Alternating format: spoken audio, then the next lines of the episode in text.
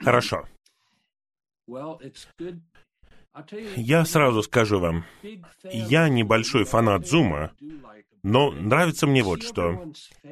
Я вижу лица всех.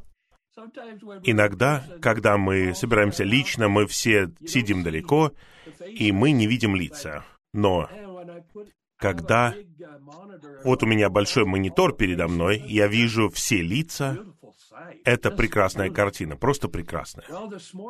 Сегодня утром мы общались главным образом, ну, фактически полностью, о стороне Божьей нужды. Но конференция имеет два раздела. Удовлетворить Божью нужду, во-первых, и удовлетворить некоторые нынешние нужды в Господнем восстановлении. Конечно же, не все. Нам потребуется много конференций, чтобы поговорить обо всех нуждах. Но мы говорим о некоторых нынешних нуждах. И одна из нынешних нужд с нашей стороны — это нужда в том, чтобы развивать нашу веру в Господа и нашу любовь к Нему. И я хотел бы отметить кое-что очевидное. Без служения я не думаю, что мы бы увидели это как нынешнюю нужду. Если бы я спросил вас сегодня утром, какие нынешние нужды в Господнем восстановлении, вы бы назвали эту нужду как особо важную, срочную нынешнюю нужду? Не надо себя винить. Я бы тоже не назвал. Поэтому нам нужно служение, которое озарит нас. Но теперь, после того, как я вник в это, я думаю, это огромная нужда. И можно сказать, ну, она такая общая, наверняка она всегда будет нуждой. Да и нет. Можно можно ответить, да, нам нужен рост в жизни. Это всегда нужда, да. Но это более конкретное что-то. Развивать нашу веру и нашу любовь. И почему вера и любовь, а не другие добродетели или качества? Почему эти два? Я думаю, план поможет нам ответить на эти вопросы. Но я хотел бы сказать вначале, что если мы почитаем Новый Завет внимательно, мы поймем, что вера и любовь практически всегда упоминаются вместе. Это поразительно само по себе, потому что вера и любовь — это пара. И мы часто говорим об одном или другом, но мы не часто соединяем их так, как их соединяет этот план. И мы увидим из стихов, которые приведены в этом плане, что Новый Завет соединяет эти два понятия. И они особо важны, потому что, как говорится в плане, вера нужна, чтобы осознавать, овеществлять и получать безграничное богатство триединого Бога. С этого все начинается. Мы осознаем, но необходима любовь, чтобы переживать неизмеримо богатого триединого Бога, наслаждаться им и являть Его. Итак, я бы сказал так, это центральные положения. Вера и любовь — это огромные, огромные вещи. Другими словами, вы хотите услышать сообщение о том, что нам нужно развивать наше долготерпение и выносливость? Ну, можно и послушать. Но Это центральные положения, это важные положения. Я думаю, это дает нам определенное вступление. А теперь мы перейдем прямо к плану. И первый римский пункт говорит, там используется еще одно слово. Нам нужно развивать и совершенствовать нашу веру в Господа и нашу любовь к Нему к тому, кого мы не видели. Мы перейдем к этому. Но обратите внимание на эти два слова — развивать и совершенствовать. Можно подумать, что это одно и то же. Но не совсем. Сегодня, я не знаю, говорил я об этом сегодня утром или нет, если вы посмотрите на «Песнь песней», там есть развитие в любви. Суламиты. Там есть развитие. Все начинается довольно... Ну, все начинается на одном этапе и заканчивается на четвертом этапе. И даже в человеческой жизни мы знаем это — любовь должна развиваться. В противном случае будут проблемы. Мы с моей дорогой женой женаты уже 42 год. Наши взаимоотношения довольно сильно отличаются от того, что было 42 года назад. И так и должно быть. Потому что любовь имеет этапы, разве нет? И я скажу вам, у веры то же самое. Итак, вера и любовь. Необходимо развитие, необходимо продвижение вперед. И также они должны совершенствоваться. Это означает, что происходит изменение в качестве. Вера нового верующего не усовершенствована. У него есть вера, но она не усовершенствованная. Любовь нового верующего замечательная, но она не усовершенствована. И последняя часть этого пункта. Кого мы не видели? Мы действительно странные люди, разве нет? Мы любим того, кого мы никогда не видели. Я не знаю, у вас было такое или нет, но я обличу себя перед вами. Знаете, на летнем обучении мы говорили о Гедеоне. Знаете, у Гедеона было не очень много веры вообще он потребовал много доказательств, чудес и так далее. И однажды, когда я был новым верующим, я попросил Господа, «Пожалуйста, могу я тебя хоть раз увидеть? Ну, хотя бы раз. На пять секунд». Может быть, вы такого никогда не делали, но я так поступил. Почему? Потому что у меня была вера, но она не была развита. Сегодня мне не нужны никакие доказательства, а вам? Мне не нужно, мне не нужно видеть его, мне не нужно видеть. Потому что я обладаю действительностью, не имея физической картины, и вы то же самое. Но для мира это нечто таинственное. Мы говорим о ком-то, кого мы никогда не видели. Мы любим того, кого мы никогда не видели. Мы поклоняемся тому, кого мы никогда не видели. В глазах мира мы довольно безумные. Разве нет? Но вот что такое вера. Это овеществление того, что мы не видим. Итак, давайте пойдем вперед. Иисус Христос, которого вы, хотя не видели, любите, веря в которого, хотя не видя его сейчас, видите, здесь вера и любовь.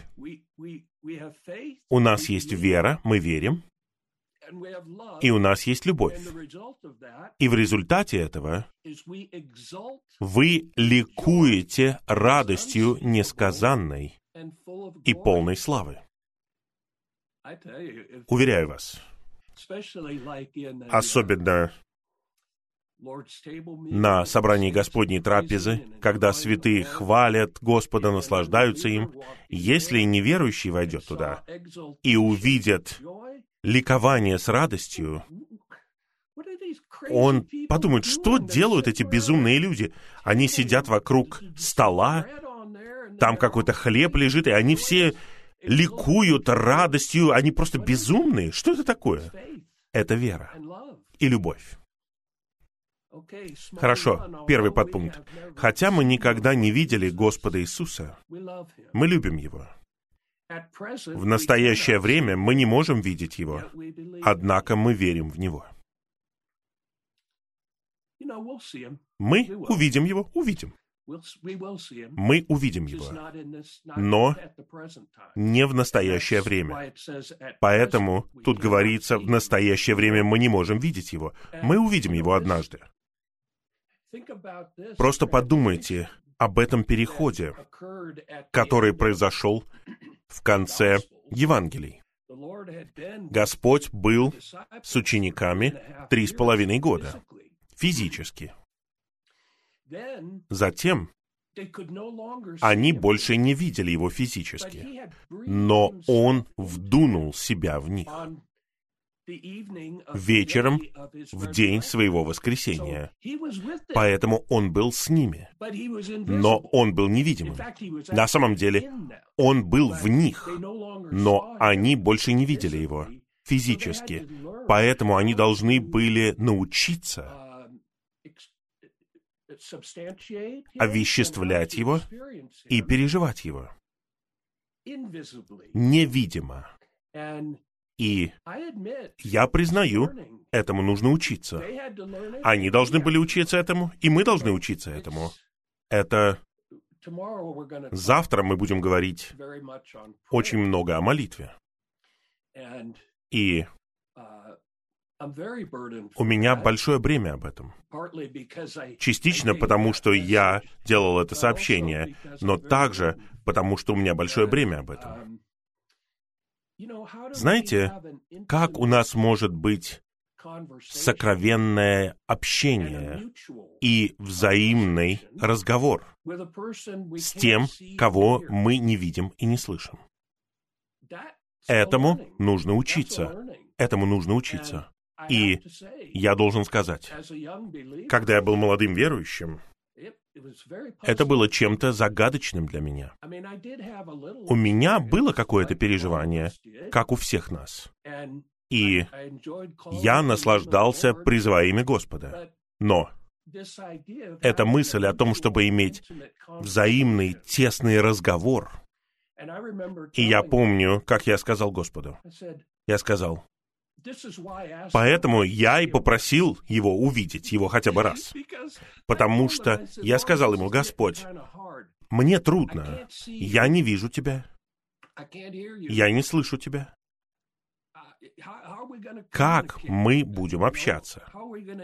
Как мы будем взаимодействовать друг с другом? Неужели это будет разговор в одну сторону? Часто так и бывает. Для многих верующих это все одностороннее. Я молюсь Богу, в которого я верю. И все. Ну, эти взаимоотношения должны развиваться. Поэтому нам необходимо это сообщение, прежде чем у нас будет сообщение о молитве. Молитва не одностороннее движение, а двустороннее. Это тесный разговор между двумя личностями, которые находятся в очень близких отношениях друг с другом. Вот что такое молитва. Как мы можем войти в это? Именно так. Вера и любовь. Вера и любовь. Хорошо, идем дальше. То, что верующие любят того, кого не видели, это чудо и тайна. Это действительно тайна.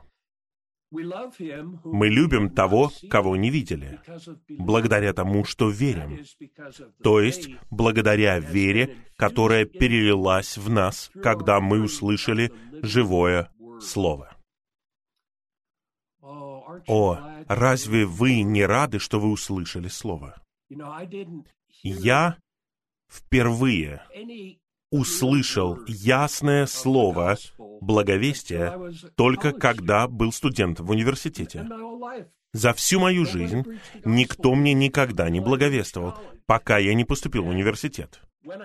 И когда я впервые услышал благовестие, я отверг его, как большинство людей. На самом деле, я сказал братьям, которые благовествовали мне, я сказал, это слишком легко. С вашей историей что-то не так. Вы не можете получить вечную жизнь, просто призвав имя Господа. Это значит, что не нужно платить за что-то очень ценное. Я сказал, это не может быть правдой. Но потом произошло вот что. Я услышал слово во второй раз. И на самом деле, я хочу рассказать вам небольшую историю, и потом пойдем вперед. Впервые братья благовествовали мне. Я сказал им, нет, извините, это не для меня. И, и потом я сказал им, довольно грубо, я сказал, знаете, на этом студгородке столько людей, наверное, кто-то захочет послушать вас, но не я. Идите найдите кого-то еще и поговорите с ними, и оставьте меня в покое. Я не просил вас подходить ко мне и говорить. Я сказал, вон, смотрите, тут тысячи людей, идите найдите кого-то другого.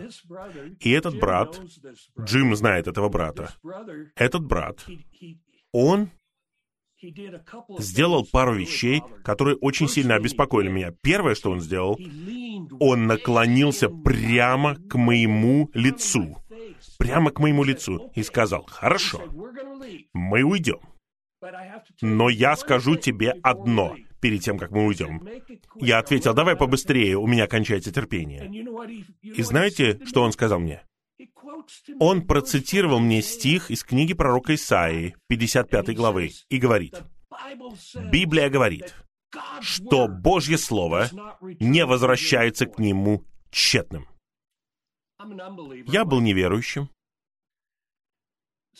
Ну и что? И он сказал, это значит, что ты никогда не забудешь этого дня на всю оставшуюся жизнь. Я сказал, да ладно тебе, ладно. Так и произошло. Я не смог забыть. Я пытался забыть. Я изо всех сил попытался забыть. Но слово проникло в меня. Это даже было не благовестие. Это просто 55 глава книги пророка Исаи. Но оно проникло в меня. И я не мог избавиться от него. И я понял, что я все время думаю о нем.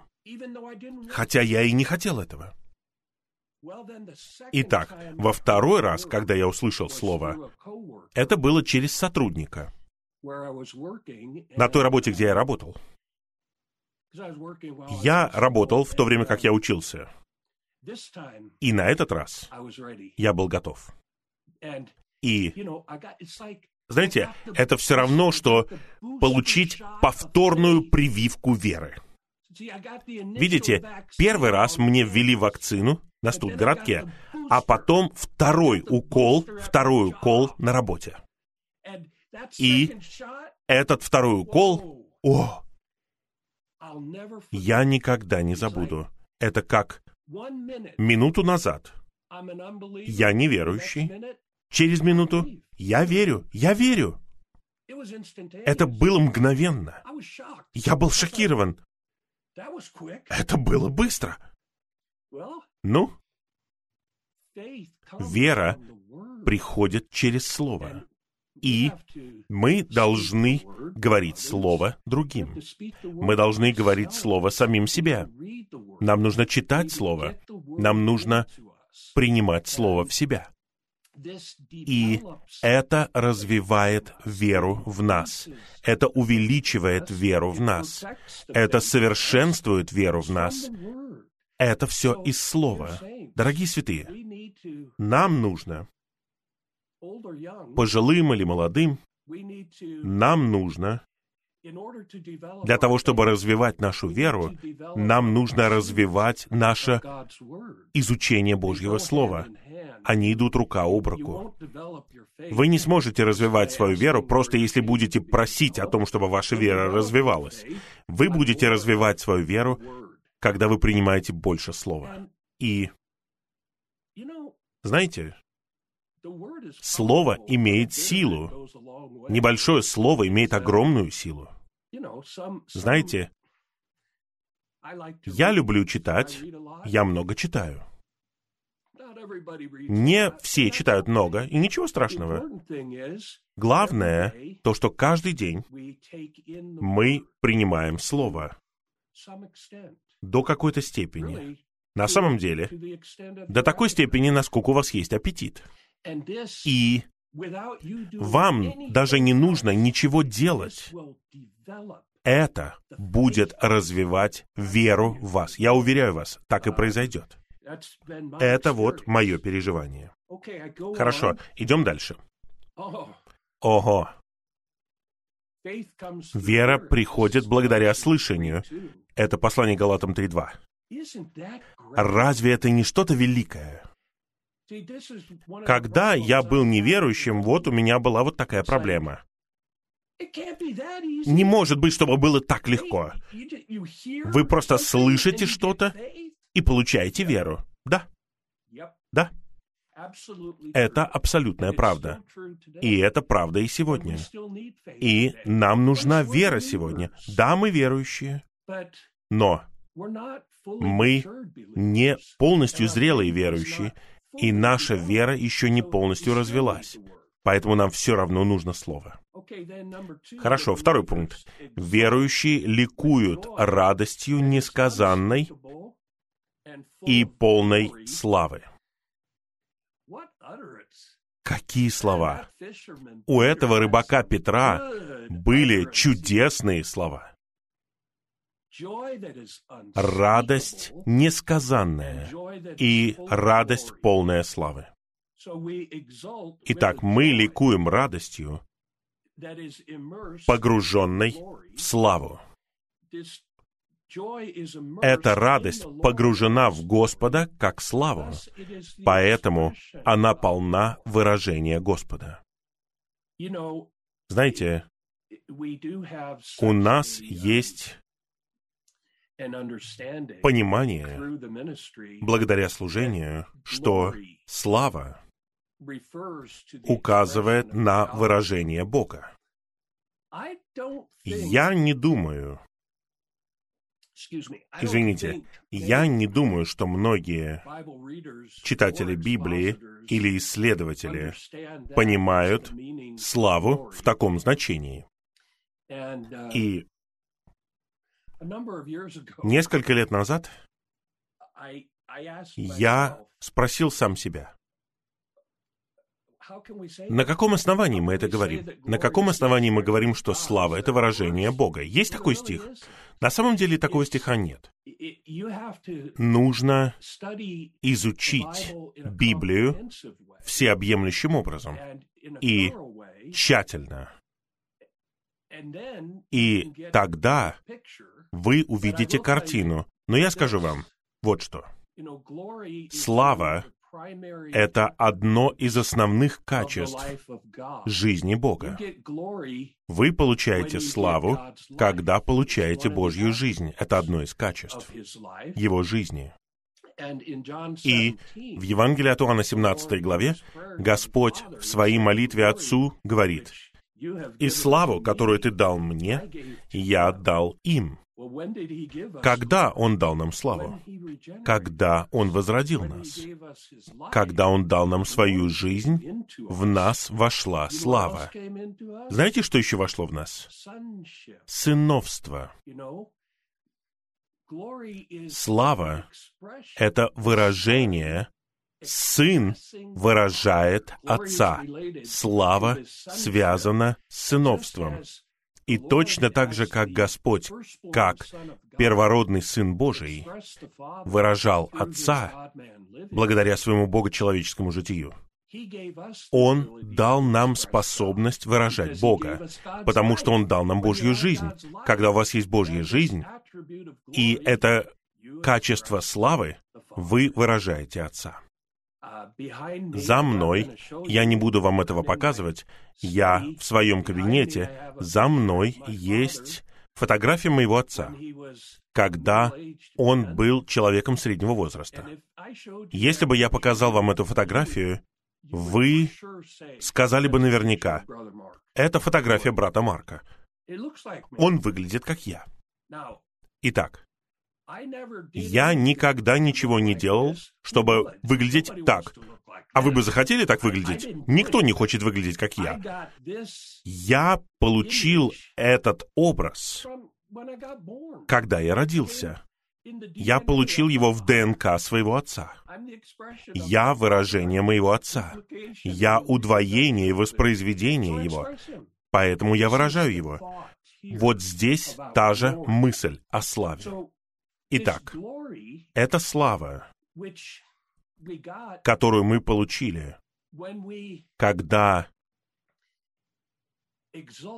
мы ликуем радостью, тогда Бог выражается. Хорошо, пойдем вперед. Вот очень важный стих, в котором говорится о взаимоотношениях между верой и любовью. Эти вещи трудно описать и объяснить. Но послание Галатам 5.6 говорит, «Имеет силу вера, действующая посредством любви». Итак, соблюдение закона не имеет силы. Имеет силу вера.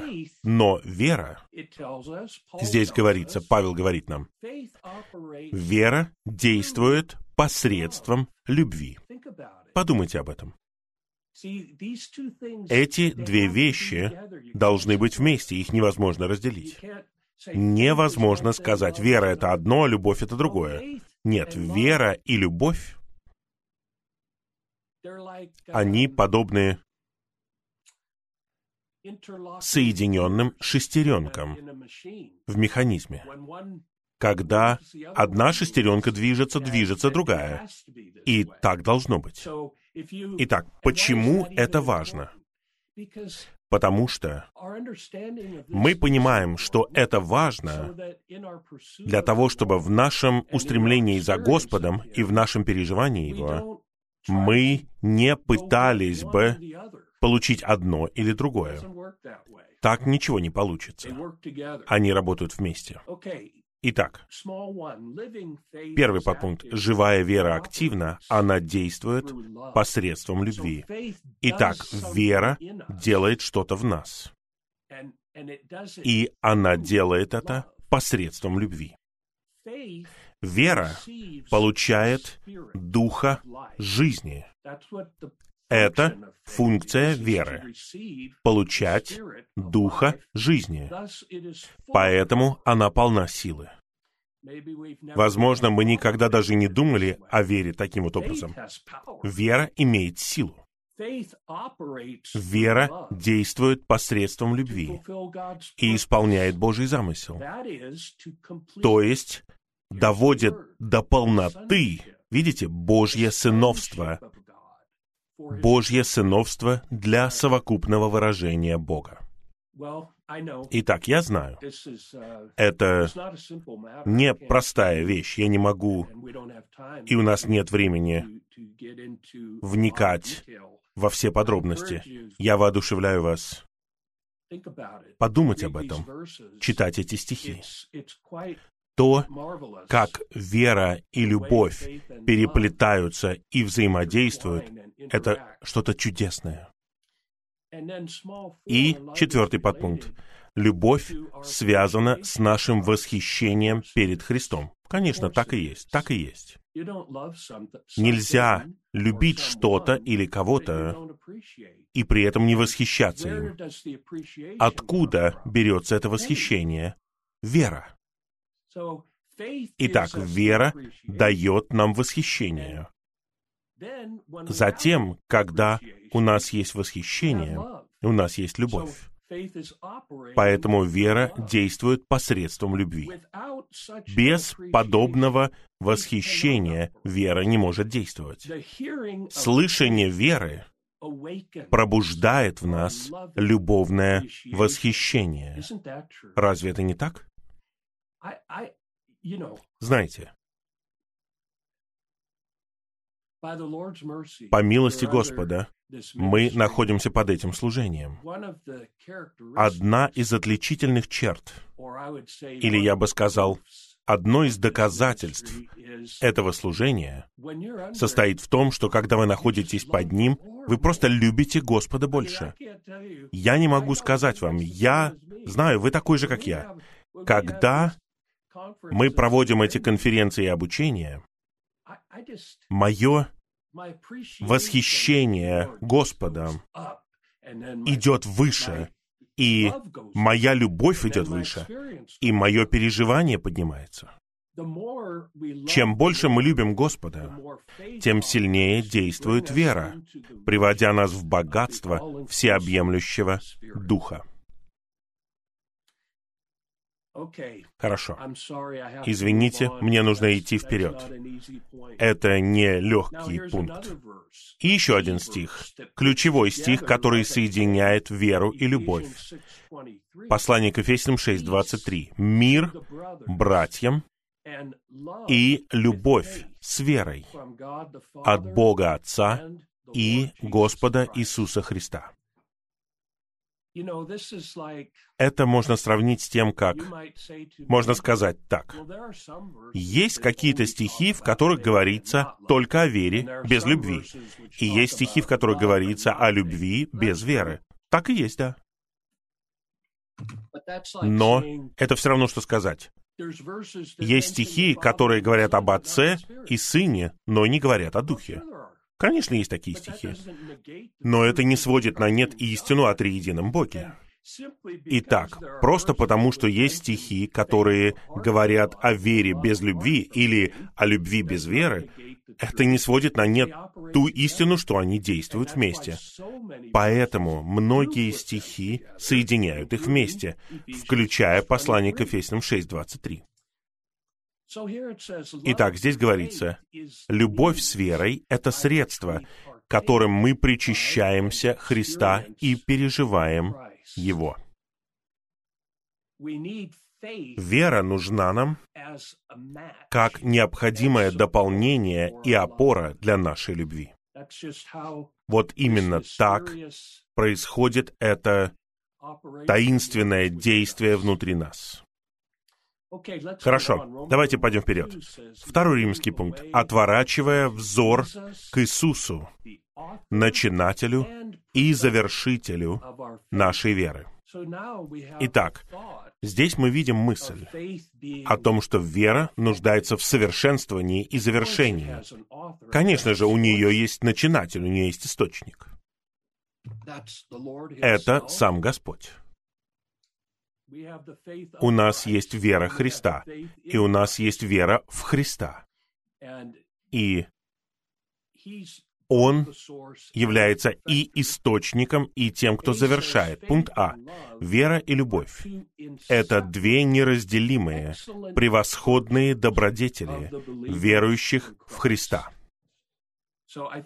Я думаю, вы улавливаете, я надеюсь, вы улавливаете основную мысль в этом плане, а именно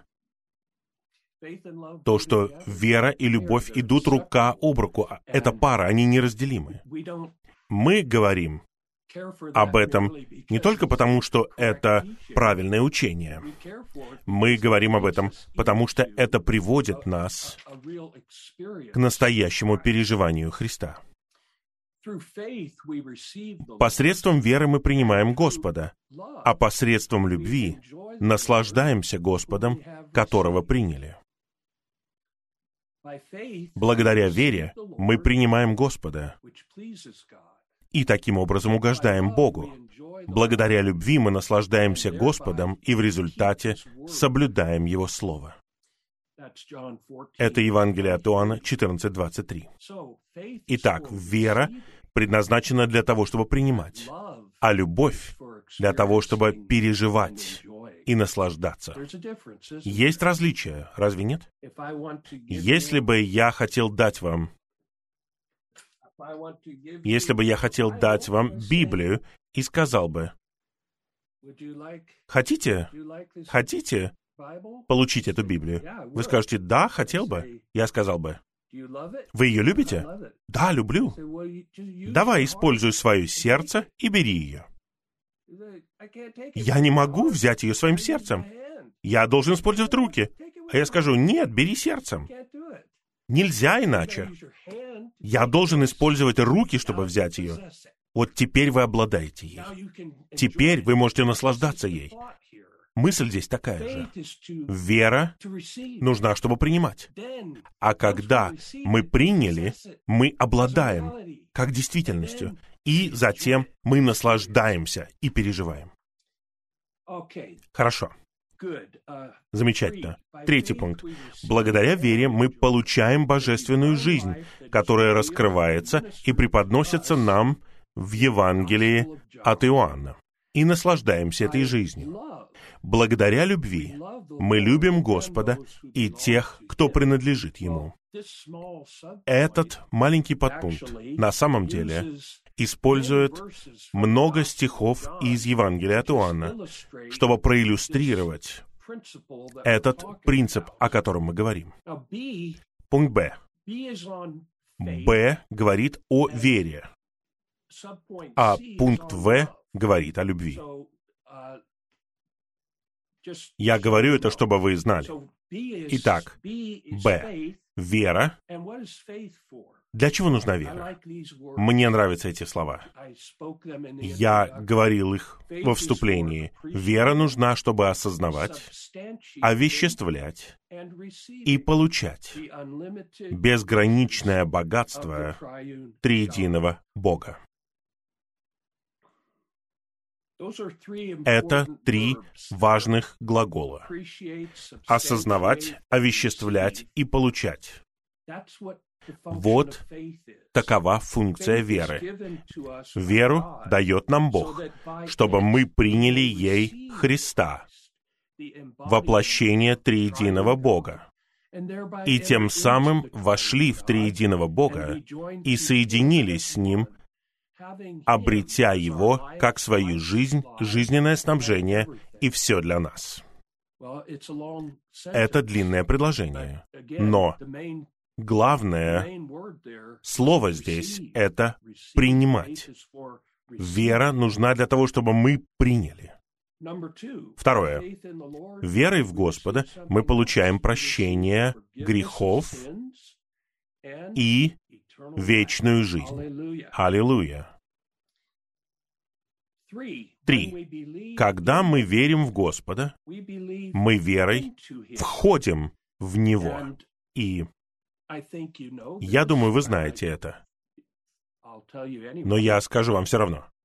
Многие стихи, включая Евангелие от Иоанна 3.15, которые часто цитируются, большинство английских переводов Библии переводят как «верить в Него». Но если вы прочитаете восстановительный перевод, я прочитаю вам этот стих, поскольку мы говорим о нем. Я сделаю вам небольшой укол веры из Слова Божьего. Там говорится, чтобы всякий, кто верит внутрь Него, имел вечную жизнь. И затем Евангелие от Иоанна 3,16 чтобы всякий, кто верит внутрь него, не погиб, а имел вечную жизнь. Стих, который часто вывешивают за воротами на футбольном матче. Евангелие от Иоанна 3,16. Если бы я когда-нибудь, я не буду этого делать, но если бы я когда-нибудь пошел на футбольный матч, я взял бы стих из Евангелия от Иоанна 17 главы вместо Евангелия от Иоанна 3 главы. Вот что бы я сделал. Или я бы вывесил стих из 15 главы Евангелия от Иоанна. «Я есть лоза, вы ветви». Но не волнуйтесь, я не пойду на футбольный матч. В этих двух стихах, Евангелие от Иоанна 3.15 и 16, это очень-очень известные стихи. Греческий предлог там — это не «в», а «внутрь». И, поверьте мне, на греческом языке они очень разные. Они не взаимозаменяемые. Почему большинство переводов Библии неправильно переводят это греческое слово? Потому что они не понимают, что вера — это входить в Христа. Это не просто в Христе объективно «я верю в Христа». Нет. Я верю в Джорджа Вашингтона. Но я верой не вхожу в Джорджа Вашингтона. Я не просто верю в Христа, я верой вхожу в Христа. И я повторяю, мы говорим об этом. Не потому, что мы технически правильно хотим все правильно перевести. Нет, мы заботимся об этом, потому что это осознание производит огромную перемену в нашем переживании. Мы верой входим в Него. И входя в Него верой, кстати, мы также крестимся, входя в Него. Итак, когда мы верим, мы входим в Него, и крещение — это вхождение в Него. Этот шаг уверования и крещения приводит к тому, что мы входим в органический союз между ним и нами. Он не просто объект нашей веры, как вот я верю в эти принципы. Нет. Вера вкладывает нас в триединого Бога. Вот о чем говорится в Евангелии от Матфея 28:19. Хорошо, идем дальше. Благодаря уверованию в Него мы входим в Него, чтобы быть едиными с Ним, причащаться Его и участвовать во всем, что Он совершил для нас. Благодаря уверованию в Него мы отождествляемся с Ним во всем, чем Он является, и во всем, через что Он прошел, что Он совершил, чего Он достиг и что Он приобрел. Разве это не чудесно? Знаете,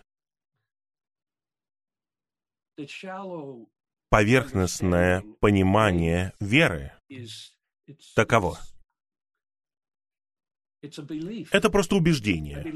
Я верю, что Бог существует. Я верю, что Иисус Христос — Сын Божий. Я верю, что Он умер за мои грехи. Я верил в это еще до своего возрождения. Вера — это не система убеждений и не набор убеждений. Нет, вера — это то, что вкладывает нас в этот замечательный органический союз с этой личностью. Тогда мы можем переживать его, любя его. Итак, пункт В говорит о любви. Любовь нужна, чтобы переживать неизмеримо богатого триединого Бога, наслаждаться им и являть его. И подпункты. Любовь вытекает из веры. Видите, сначала идет вера. Я не любил Господа, пока я не получил веру. Как только я получил веру, я начал любить Господа тут же, мгновенно. Это было так действительно для меня, потому что это было что-то внезапное. Любовь вытекает из веры и позволяет нам являть все богатство триединого Бога в Христе с теми, кто уверовал в Христа вместе с нами, чтобы триединый Бог получил славное совокупное выражение. Любовь нужна, чтобы верующие преподносили. И вот еще одна функция любви. Возможно, вы не так знакомы с ней. Любовь нужна, чтобы верующие преподносили и передавали триединого Бога другим верующим. Вы знали это? Любовь — это не просто любовь к Господу, это любовь к святым. Это любовь к верующим. Благодаря чему все верующие любят друг друга божественной, превознесенной любовью и живут совокупной жизнью в Христе. Итак, не просто наша вера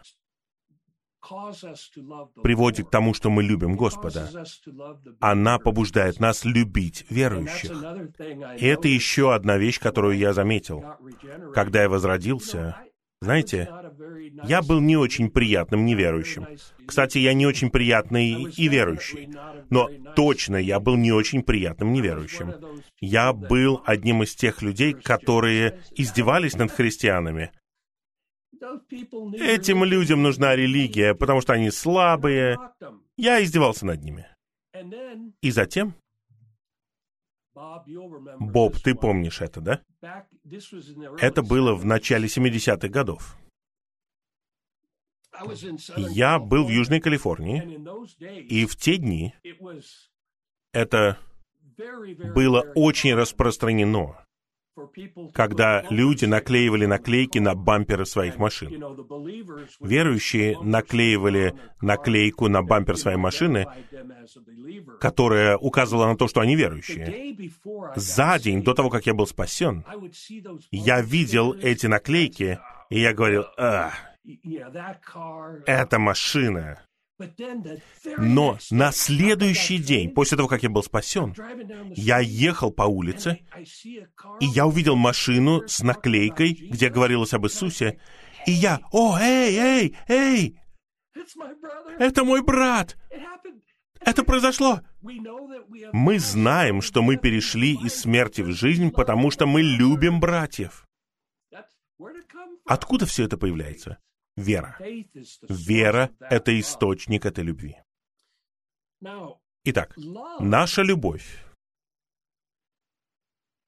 к Господу должна быть абсолютной.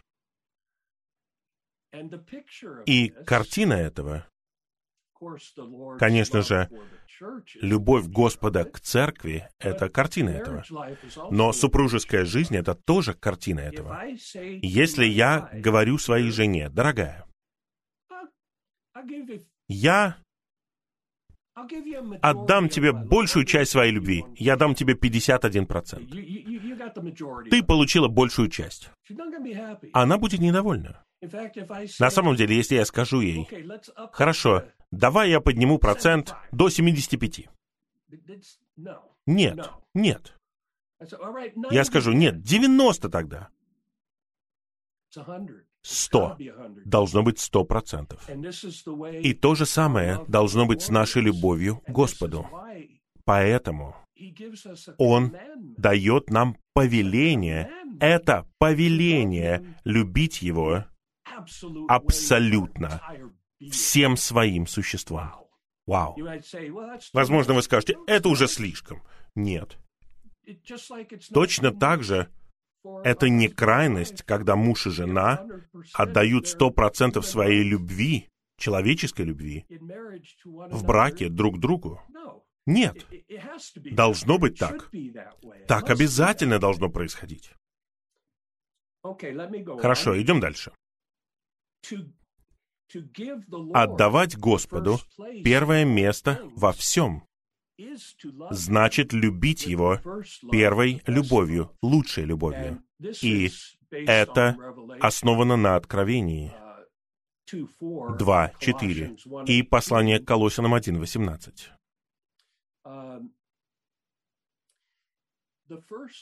Первая любовь не означает первая во времени. Она означает первая по приоритету. Есть большое различие. Если вы... Вот первая любовь. Некоторые понимают ее как «О, мы должны любить Господа такой же любовью, которая у вас была в начале вашей христианской жизни». Нет, это не так. Ваша любовь должна развиваться. Нельзя возвращаться к той любви, которая у вас была раньше. Нужно развивать эту любовь. И слово «первый» означает «первое место», «первое по приоритету». Итак, это означает, что мы выбираем его. Когда приходит выбор, мы выбираем его. Я хочу сказать слово, которое я часто говорю работающим святым. И это Евангелие от Матфея 6.33. Там говорится, ищите прежде Царство Божьего и Его праведности, и все это будет прибавлено вам. И в чем суть? Суть вот в чем. Царство Божье — это церковь. Его праведность — это Христос. Мы должны искать прежде Христа и церкви, не чего-то иного, не чего-то другого. И что это за другие вещи? Давайте говорить очень просто. Есть три очень важные вещи, которые мы ставим на первое место в нашей жизни. Конечно же, их много, но я хотел бы поговорить о трех вещах. Первое — это нам нужно отдать приоритет работе. Я не говорю карьере, потому что наша карьера — это Христос и Церковь. Я говорю работа. И где ее место? Наша семья, наш брак, где их место, и Христос и Церковь. Итак, какой надлежащий приоритет у этих трех вещей? И все мы должны осуществить это в своей жизни. Нам легко говорить, «О, я люблю Христа и Церковь». Доказательство этой любви проявляется в приоритете. Все очень просто. Мы можем обманывать сами себя. Действительно можем. И я знаю святых. И простите меня, если я говорю резко, я знаю святых, которые ставят свою семью выше Христа и Церкви. И я знаю других, которые ставят работу выше Христа и Церкви. Я хотел бы предложить вам такой надлежащий приоритет. Христос и Церковь на первом и главном месте. Итак, в Евангелии от Матфея 6.33 не говорится «ищите только», там говорится «ищите прежде». Поэтому мы должны заботиться о своей семье, мы должны заботиться о своей работе, но они не могут быть на первом месте. Вот в чем суть. Христос и Церковь должны быть прежде всего. И я предложил бы вам, что ваш брак и семья должны быть на втором месте. И я бы предложил вам, что ваша работа должна занимать отдаленное третье место. Работу можно найти другую. Другую жену нельзя найти. Нельзя найти другую семью. Но можно найти другую работу в любой момент. Когда вы нашли вот эту работу, вы искали работу. Работа — это не главное. И меня беспокоит, когда некоторые наши молодые святые ставят работу на очень высокое место. Расскажу вам краткую историю. Я работал, я вырос в большой семье, и мой отец умер молодым. И я должен был работать все время учебы в школе и в университете. Я работал в университете, и мой дорогой брат Джим Кларк был одним из моих одногруппников. И я работал неподалеку. И приближалось зимнее обучение — и Я пришел к своему начальнику и сказал, знаете, я бухгалтер, конец года — это очень загруженное время, если вы бухгалтер. Я должен сказать, я был бухгалтером. Я уже не бухгалтер, нет. Итак, я пришел к начальнику и сказал, мне нужен отпуск на две недели. В те дни обучение длилось 10 дней. Он говорит, нельзя уходить на 10 дней в конце года, это самое загруженное время. Я сказал, нет проблем, я увольняюсь. И пошел на обучение. Это работа. Что важнее, зимнее обучение или работа на полставки? Да забудьте о работе. Я пошел на обучение. И я ушел с нескольких работ в то время, когда я работал. И знаете, почему я уходил оттуда? Мне не давали достаточно времени, чтобы позаботиться о первых двух приоритетах. Мне не нужна работа. Мне все равно, пускай вы мне даже миллион долларов заплатите. Мне не нужна работа, которая не позволяет мне приходить на собрание, которая не позволяет мне открыть дом, которая не позволяет мне служить Господу. Если хотите, сами там работайте. Мне она не нужна. И также я не хочу иметь работу, которая занимает меня настолько, что я не могу заботиться надлежащим образом о жене и детях. Итак, суть вот в чем, святые. Если мы говорим, что мы любим Его, мы отдадим Ему первое место. И я люблю слова Иоанна в первом послании Иоанна. Вы обратили внимание, сколько раз в первом послании Иоанна он использует эти слова? «Если мы говорим». Если мы говорим, что мы ходим в свете, если мы говорим, что мы любим братьев, если мы говорим и так далее, тогда, если мы говорим это, должно быть и доказательство. И доказательство нашей любви таково. Господь занимает первое место. Вот доказательство. Идем дальше. О, я люблю этот пункт. Это цитата из примечания. Это лучшее определение любви, которое вы можете найти за всю свою жизнь. Если вы найдете определение лучше, пошлите его мне. Но я не думаю, что вы найдете лучшее определение. Тут говорится, любить Бога значит обращать все свое существо, дух, душу и тело, включая сердце, душу, разум и силу, целиком и полностью к Нему.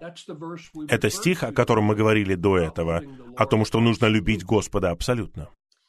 А именно, так, чтобы все наше существо оказалось занято им и потерялось в нем. В этом случае Он становится для нас всем, и мы едины с Ним на практике в нашей повседневной жизни. Представляете?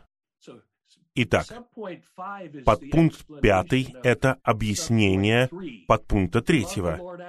Вот что значит любить Господа абсолютно. О, я люблю это. Это прекрасно. Хорошо.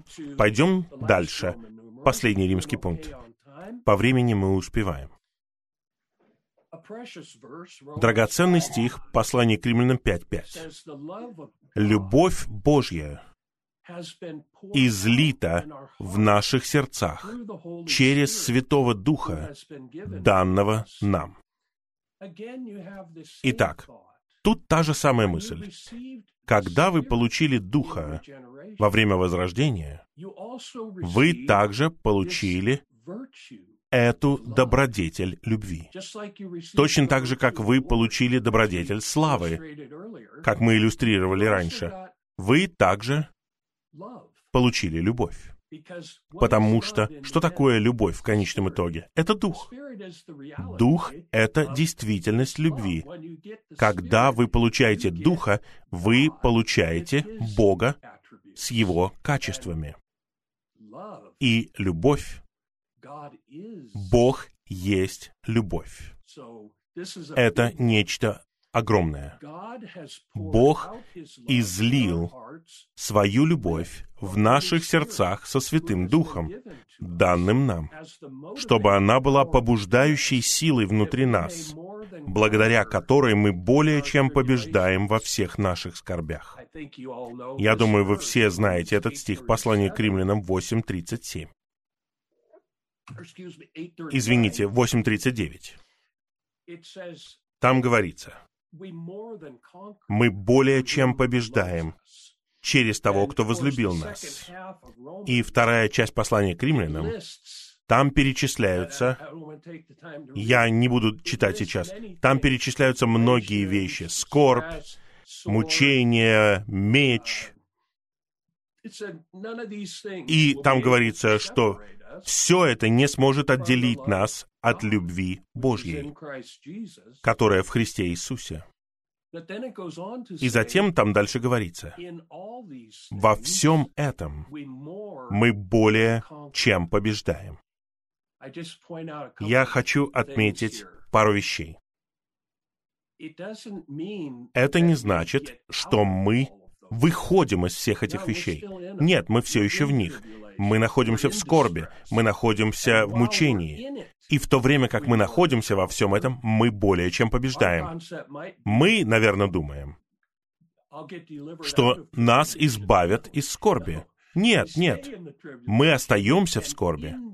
И когда мы находимся в этой скорби, ваше переживание любви и наслаждения Господом делает так, что вы с трудом выживаете. Нет.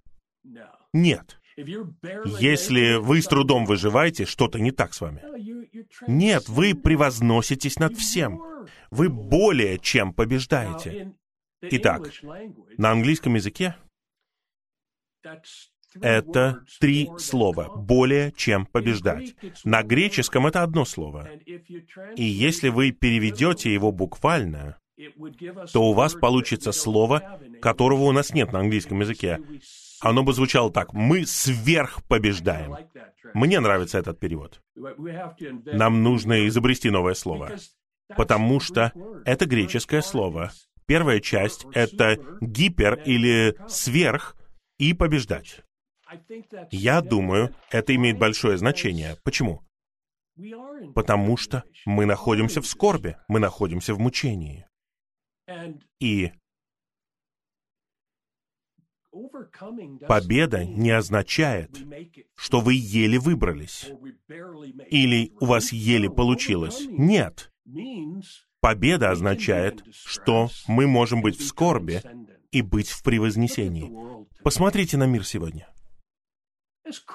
Он безумный. Он всегда был безумным. Но сейчас он особо безумный. И люди уже дошли до предела своих способностей. Они так обеспокоены. Ой, пандемия! О, финансовый кризис! О, поставки нарушены! Фондовый рынок! Моя пенсия!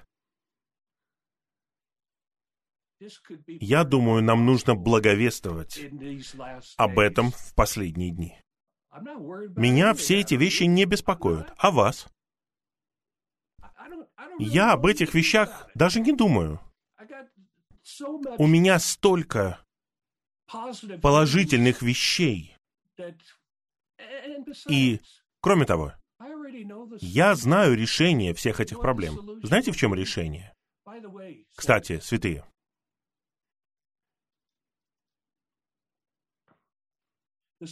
Решение — это не приход другого политика, который займет эту должность. Мне все равно, нравится вам этот человек или нет. Это не важно. Если бы политика могла что-то решить, решение у нас было бы очень давно уже. А что можно сказать о социальных реформах? Давайте примем новые законы. Если бы принятие законов было решением, тогда бы это уже произошло. Тогда вы говорите, мы будем протестовать. Это еще глупее. Протесты ничего не решают.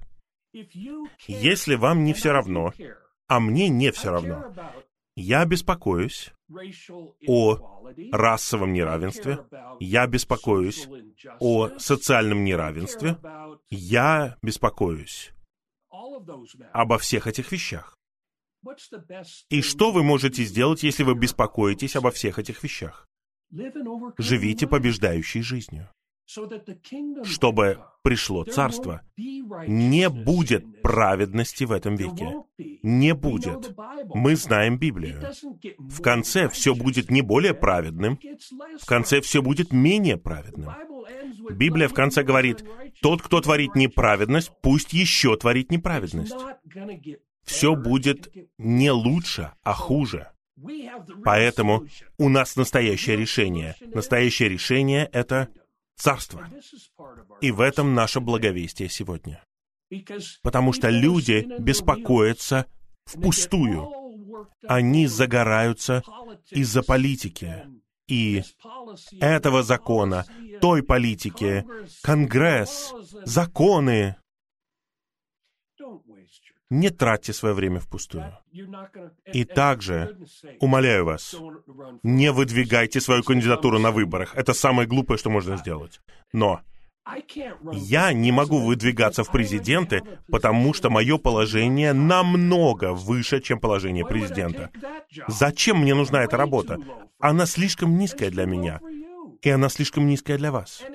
И в конечном итоге вы ничего не можете сделать. А я могу что-то сделать, и вы тоже. Вы можете жить побеждающей жизнью, чтобы Господь мог принести свое царство с новым небом и новой землей, с праведностью. Ага.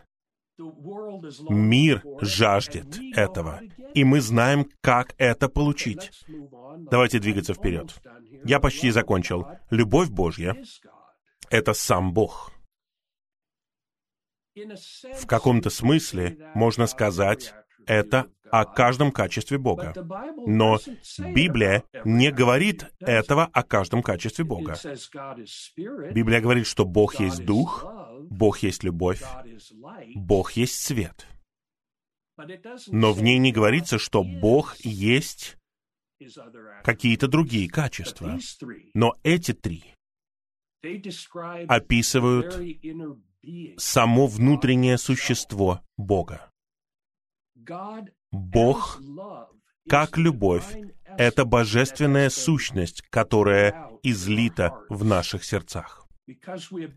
Поскольку мы возрождены, внутри у нас есть любовь, как природа Божьей сущности. У нас, верующих, глубоко в сердцах есть что-то от божественной сущности, и это Бог Отец в своей любви. Если вы прочитаете Евангелие от Матфея 5.48,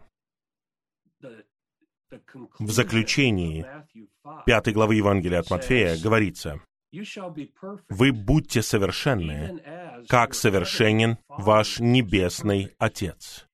Это повеление или это обещание? Я говорю, что это обещание, потому что вам нужно прочитать контекст. Там говорится о любви Отца и о том, как Он любит праведных и неправедных, и как солнце светит и на добрых, и на злых.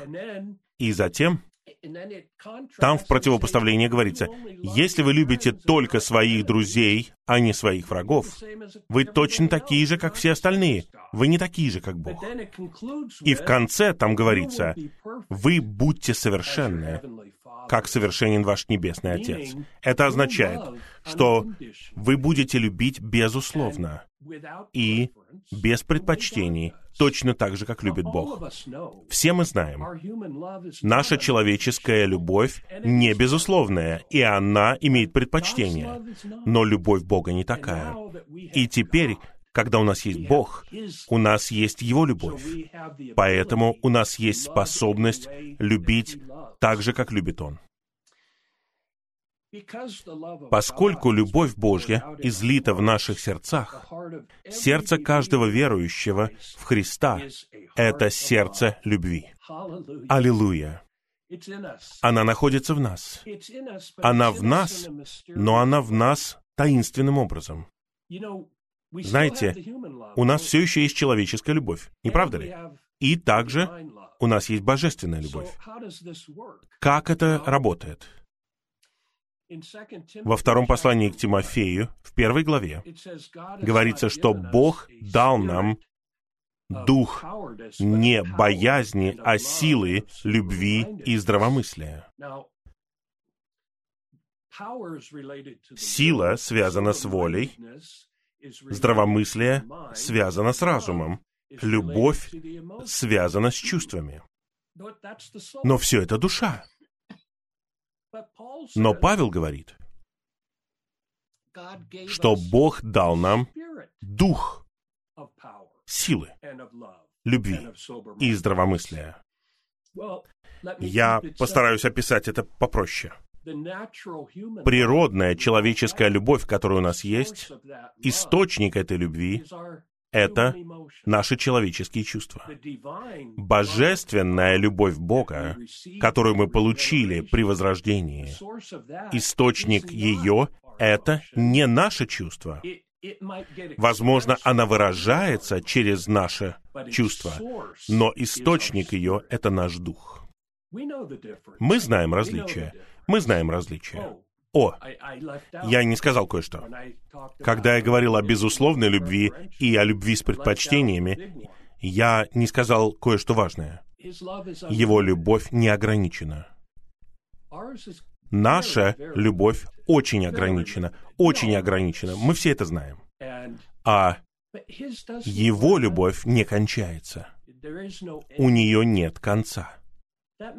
Это означает, что в нашем духе находится бесконечное снабжение любви к Господу, к святым и ко всему человечеству. Все это в нас. Мы должны черпать из этого источника, а не из человеческих чувств.